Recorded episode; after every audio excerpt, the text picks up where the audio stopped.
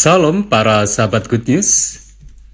Segala puji syukur patut kita haturkan kehadirat Tuhan yang telah memberkati kita sepanjang satu malam hari ini dan pagi ini kembali kita boleh bertemu, kita boleh menikmati berkat kehidupan dan kita yakin bahwa Tuhan sudah menyediakan segala berkat yang terbaik untuk kita raih sepanjang satu hari ini.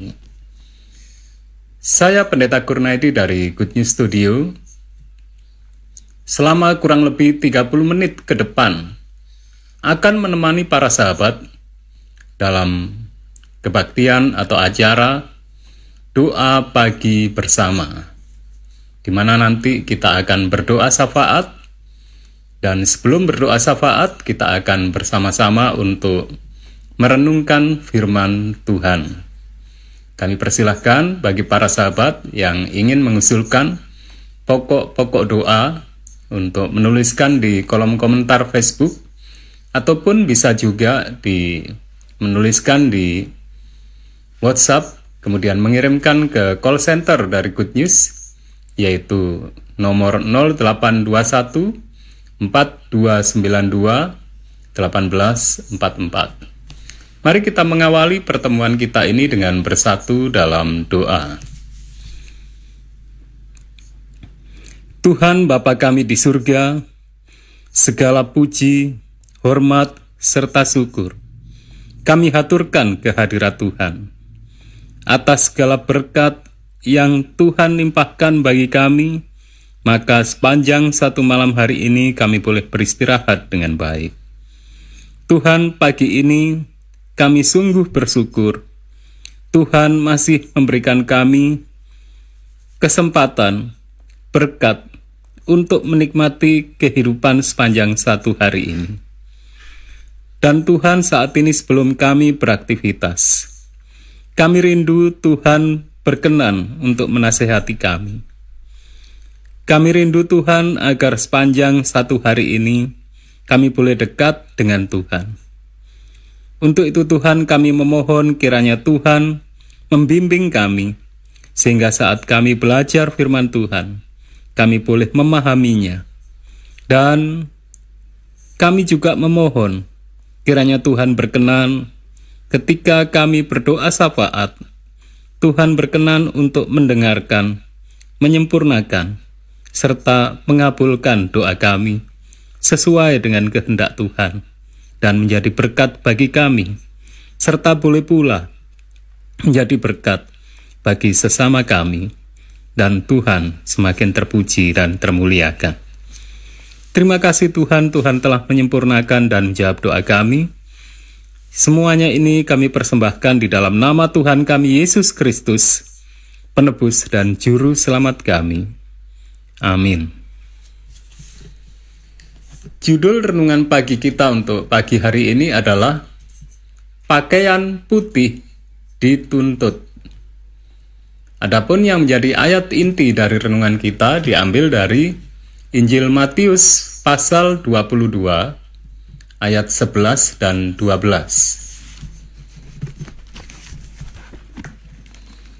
Matius 22 ayat 11 dan 12. Demikian firman Tuhan. Ketika raja itu masuk untuk bertemu dengan tamu-tamu itu, ia melihat seorang yang tidak berpakaian pesta. Ia berkata kepadanya, "Hai saudara, bagaimana engkau masuk kemari dengan tidak mengenakan pakaian pesta?" Tetapi orang itu diam saja.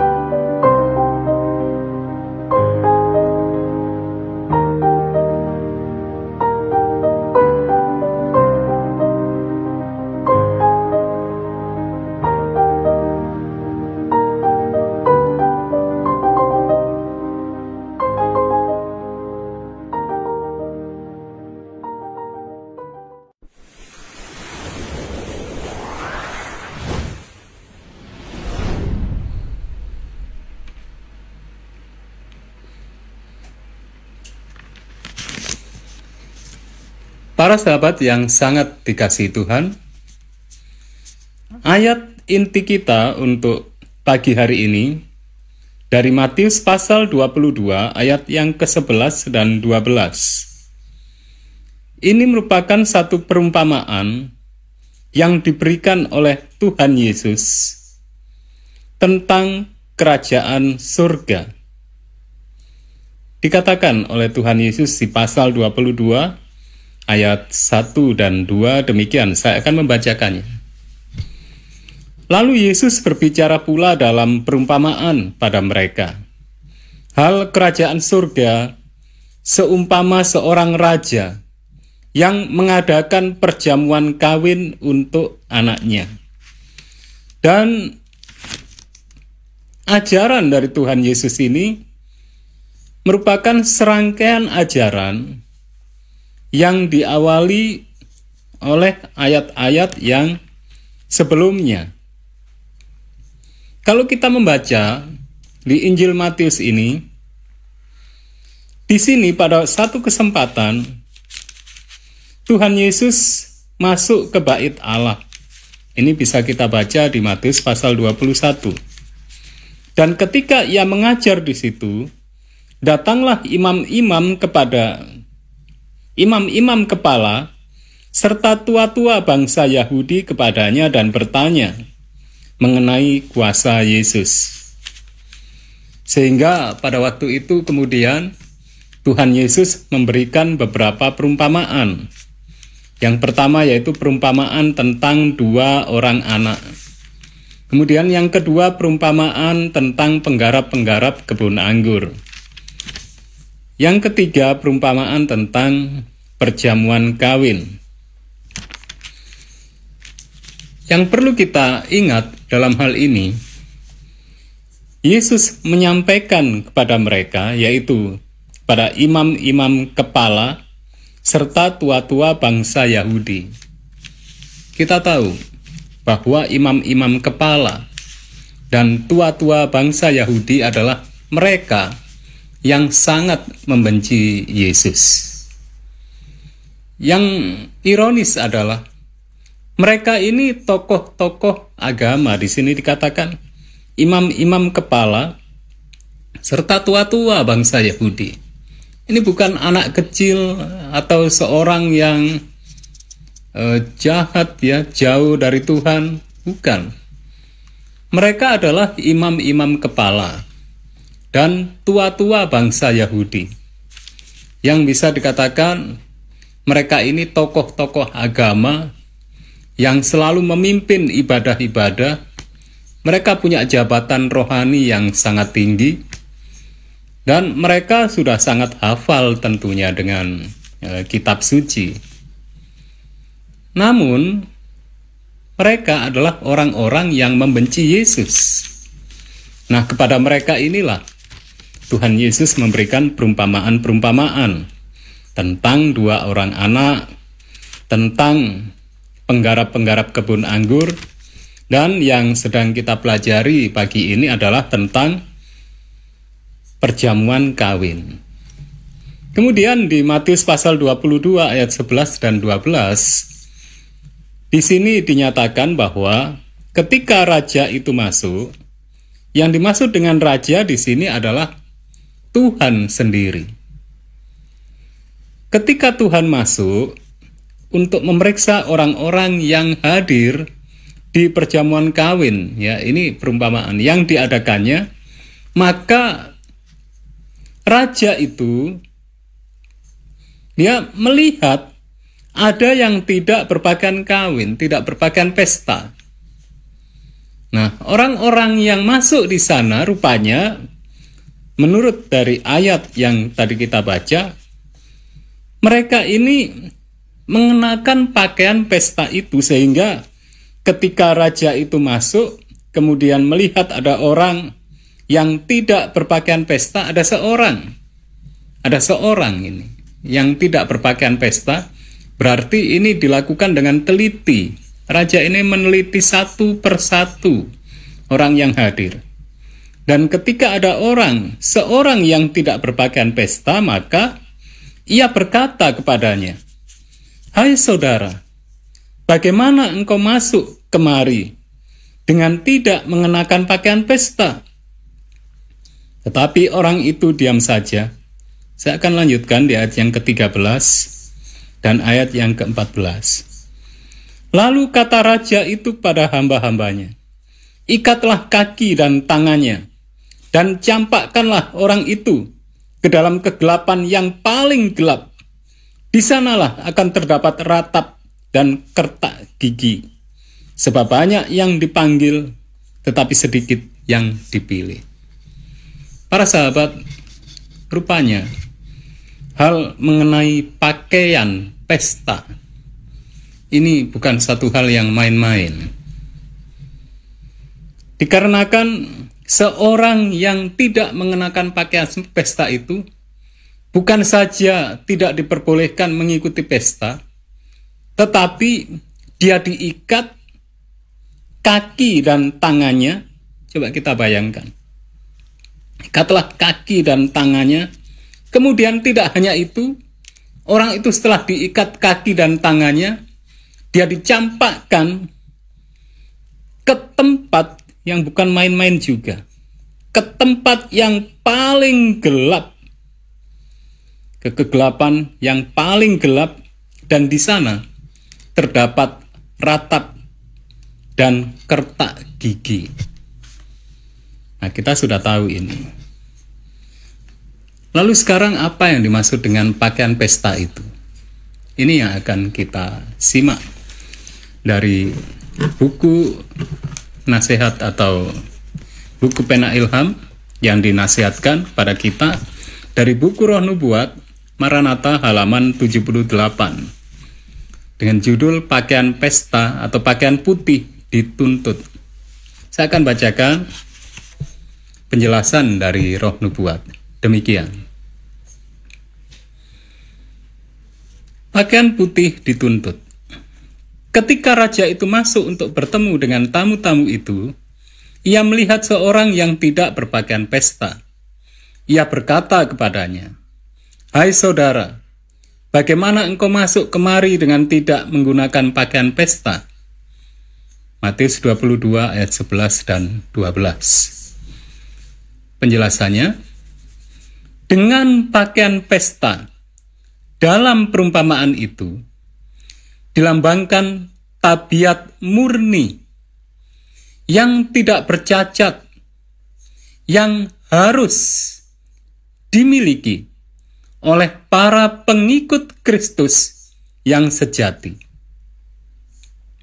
Kepada gereja telah dikaruniai, supaya memakai kain lenan halus yang berkilau-kilauan dan yang putih bersih, tanpa cacat atau kerut atau yang serupa itu. Wahyu 19 ayat 8. Kain putih itu menurut kitab suci adalah perbuatan-perbuatan yang benar dari orang-orang kudus Efesus 5 ayat 27. Itulah kebenaran Kristus, yaitu tabiatnya sendiri yang tidak bercacat, yang melalui iman dikenakan kepada semua yang menerima dia sebagai juru selamat pribadi mereka.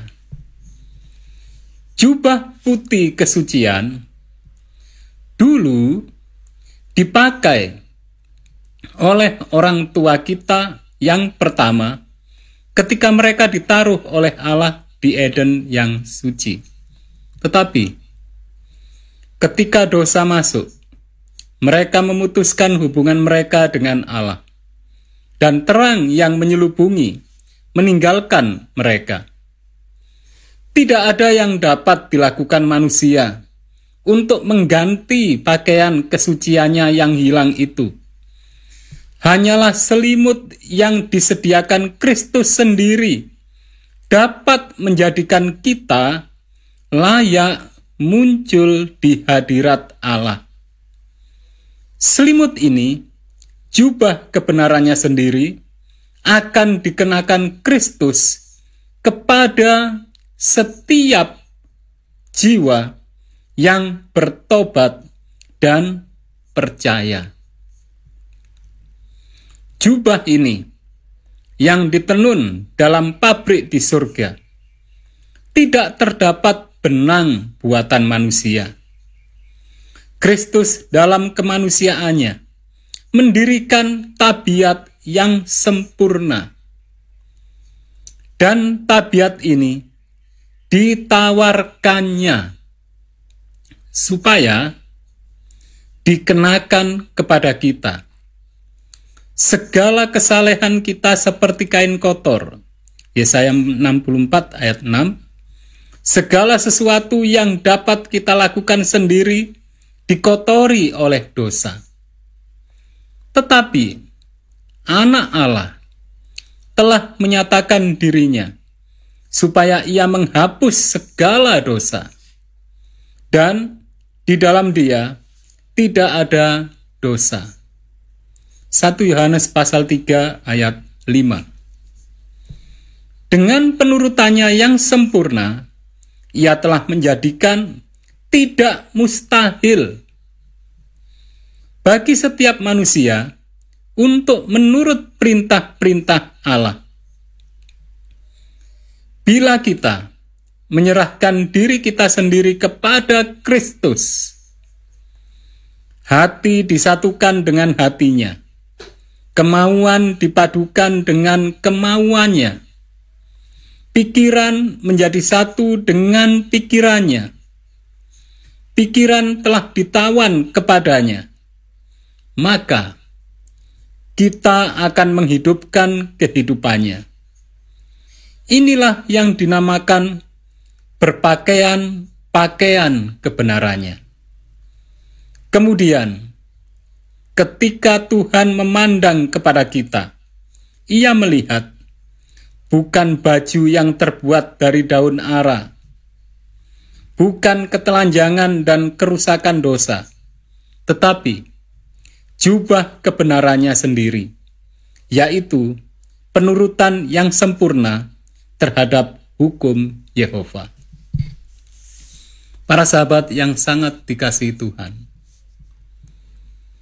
rupanya yang menjadi penentu kategori dari orang-orang yang akan tinggal di surga, yang akan tinggal di dunia baru, adalah tabiat mereka, adalah tabiatnya.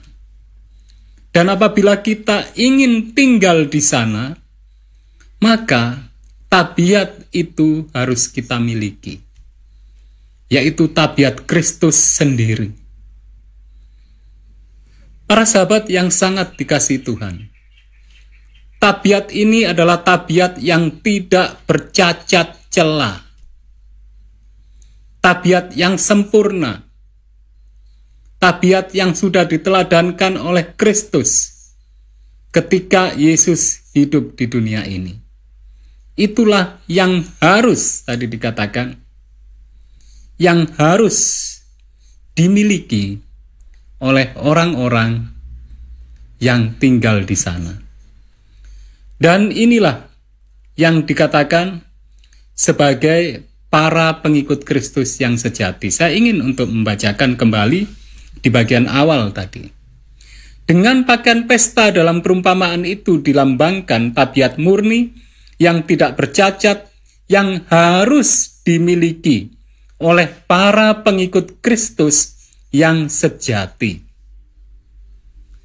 Dengan kata lain, mau tidak mau, apabila kita ingin tinggal di dunia baru, kita ingin ada di surga nanti saat Kristus datang, maka kita harus mengenakan tabiat itu.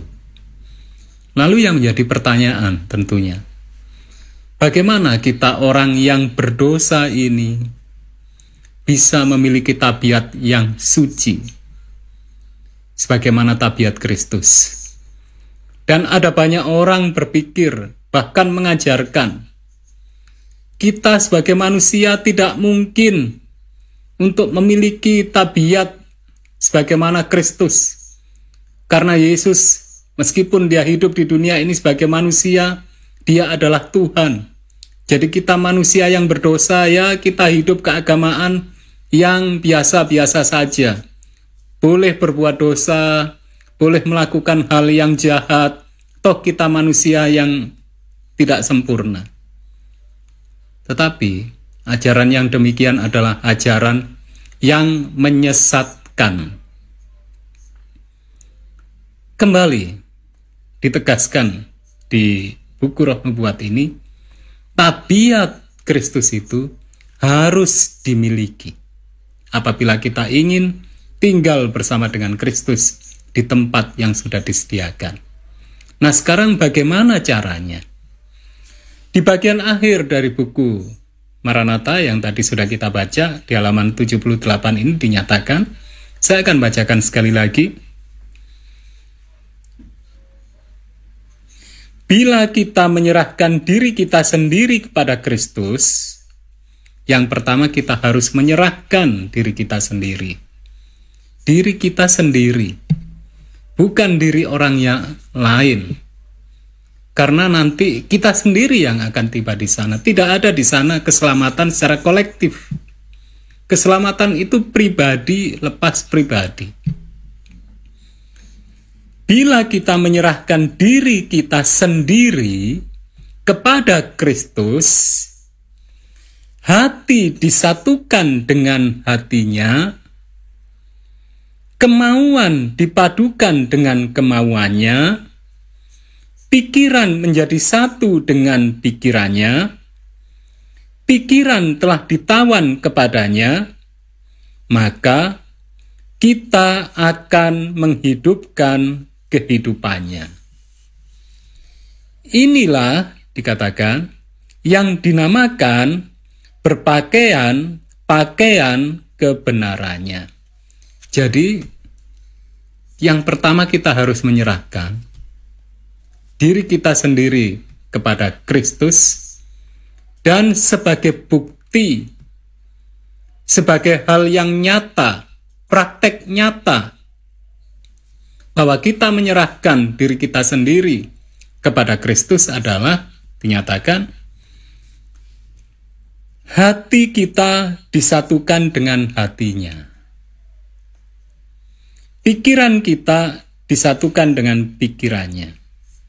Kemauan dipadukan dengan kemauannya.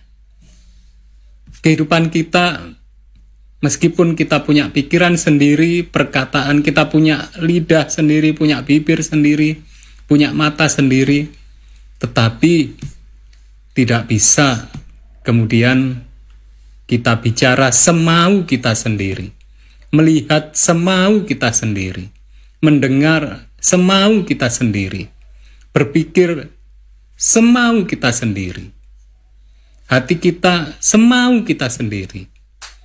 Apabila kita ingin tinggal di sana, maka hendaklah apakah perkataan kita ini sesuai dengan kemauan Kristus? Apakah pikiran kita ini sesuai dengan pikiran Kristus? Apakah kemauan kita ini sesuai dengan kemauan Kristus? Inilah yang perlu dan harus kita koreksi setiap hari, setiap saat. Apabila kita ingin berkata-kata, kita sesuaikan dulu dengan apakah sesuai dengan perkataan Kristus. Pikiran kita apabila kita berpikir apakah pikiran saya yang demikian sesuai dengan pikiran Kristus. Apakah hati saya yang demikian ini sebelum kita memiliki hati apabila tidak sesuai maka kita hilangkan. Dengan demikian kita menghidupkan kehidupannya dan kita mengenakan pakaian kebenarannya. Sehingga kemudian ketika Tuhan memandang pada kita, ia melihat kita bukan sebagai diri kita sendiri yang penuh dengan dosa, tetapi kita mengenakan jubah kebenarannya sendiri, yaitu penurutan yang sempurna terhadap hukum Tuhan. Biarlah segenap langkah kita untuk satu hari ini boleh semakin sesuai dengan kehendaknya. Saatnya kita berdoa syafaat Mari kita tunduk kepala dan kita bersatu dalam doa. Mari kita berdoa. Tuhan Bapa kami di surga, segala puji, hormat, serta syukur kami haturkan ke hadirat Tuhan. Di mana pagi hari ini, di hari persiapan ini, kami boleh merasakan dekat dengan Tuhan. Kami sungguh bersyukur Tuhan menasehati kami di pagi ini, agar kehidupan kami semakin sesuai dengan kehendak Tuhan. Agar kami menyadari, ketika kami mengikut Tuhan, kami boleh untuk meninggalkan segala hidup kedagingan kami, dan kami hari lepas hari, detik demi detik, kami semakin sesuai dengan kehendak Tuhan. Tolong kami Tuhan, agar kami manusia yang lemah ini boleh semakin menyerahkan diri kami. Kami semakin memiliki kerendahan hati untuk semakin rela dituntun oleh Roh Kudus. Kami semakin rela agar kehidupan kami semakin dibentuk oleh Tuhan, sehingga hati, pikiran, kemauan kami, dan segenap kehidupan kami benar-benar menyatu dengan Kristus.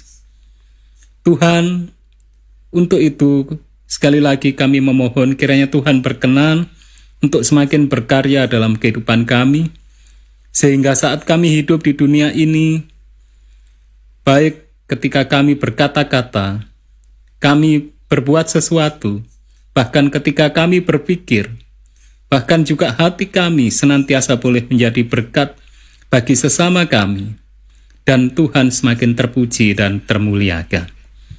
Saat ini Tuhan kami juga mohon ampun atas segala dosa serta kesalahan kami.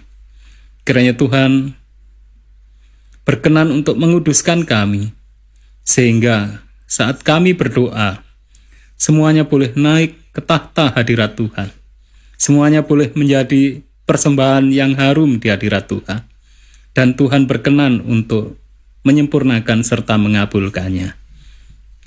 Tuhan saat ini kami berdoa untuk keluarga, untuk para sahabat kami yang sangat membutuhkan jamahan pertolongan Tuhan, khususnya untuk kesehatan mereka. Tuhan kami berdoa untuk Ibu Arifin, untuk Ibu Rike, untuk kesempurnaan kesehatan saudara Yosua, untuk Bapak Joni Wuntu, untuk Bapak Mulyono, untuk Ibu Indrawan. Kami memohon Tuhan semakin berkarya untuk menjamah. Tuhan singkirkan segala hal apa pun yang tidak Tuhan kehendaki, yang tidak kami inginkan. Tuhan gantikan dengan berkat kesehatan, kekuatan, kesegaran dari Tuhan, sehingga semuanya semakin sehat dan kembali beraktivitas dengan yang terbaik, sehingga Tuhan semakin terpuji dan termuliakan. Saat ini Tuhan kami juga berdoa untuk para sahabat kami yang mengikuti kebaktian pagi ini. Kami berdoa untuk Ibu Prasetyo yang ada di Madiun bersama dengan keluarga besar, untuk Ibu Indrawan yang ada di Jember bersama dengan Ibu Serli serta keluarga besar. Kami juga berdoa untuk Ibu Wiwi Partiwi bersama dengan Bapak Ishak Wairata, Bapak Jimmy Wairata, serta seluruh keluarga besar yang ada di Bali maupun di mana pun berada. Kami juga berdoa untuk saudara, untuk saudara Sadewo, di mana pun berada. Juga untuk Bapak Boy yang ada di Malang, bersama dengan keluarga besar, di mana pun berada Demikian juga kami berdoa untuk saudari Yuliana yang ada di Jember bersama dengan keluarga besar di mana pun berada. Tuhan, kami memohon demikian juga untuk Ibu Yuli Siswati yang ada di Jember bersama dengan Bapak Bambang sekeluarga besar di mana pun berada. Kami memohon kiranya Tuhan berkenan mencurahkan berkat kesehatan, keselamatan, berkat sukacita dan damai sejahtera Tuhan. Sehingga sepanjang satu hari ini, kami boleh berjalan sesuai dengan kehendak Tuhan dan bersama dengan Tuhan. Serta Tuhan berkenan mencurahkan berkat rezeki bagi kami semuanya Demikian juga untuk para sahabat kami yang belum kami sebutkan satu persatu. Sehingga sepanjang satu hari ini, kami boleh hidup untuk menjadi berkat bagi sesama kami. Kami hidup berkenan di mata Tuhan. Dan kami boleh bertemu kembali pada kesempatan yang berikutnya dengan lebih penuh sukacita surga. Terima kasih Tuhan. Tuhan telah menyempurnakan dan menjawab doa kami ini karena semuanya kami persembahkan di dalam nama Tuhan kami Yesus Kristus, penebus dan juru selamat kami. Amin. Demikianlah para sahabat Good News untuk kebaktian atau doa pagi kita. Terima kasih atas kebersamaannya. Kiranya Tuhan semakin memberkati kita semuanya. Salam sehat.